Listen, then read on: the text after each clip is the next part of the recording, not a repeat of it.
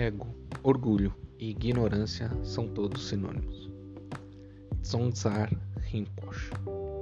E continuamos com o tema ego, que será bem recorrente em nossas conversas. Aqui o autor da frase coloca que o ego é o centro do universo.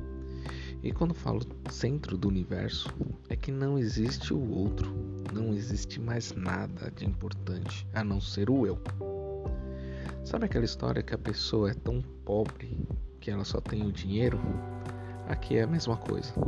A pessoa é tão cheia de si que não enxerga o outro. Todas essas três palavras denotam a mesma coisa: a aniquilação do outro, e como seres sociais, precisamos aprender a conviver com o outro. Olhe-se mais e diga o que te faz mal.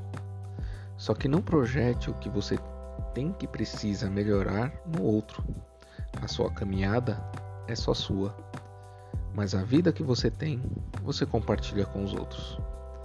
Viva a vida e torne-se alguém que está para o outro do mesmo jeito que você está para si.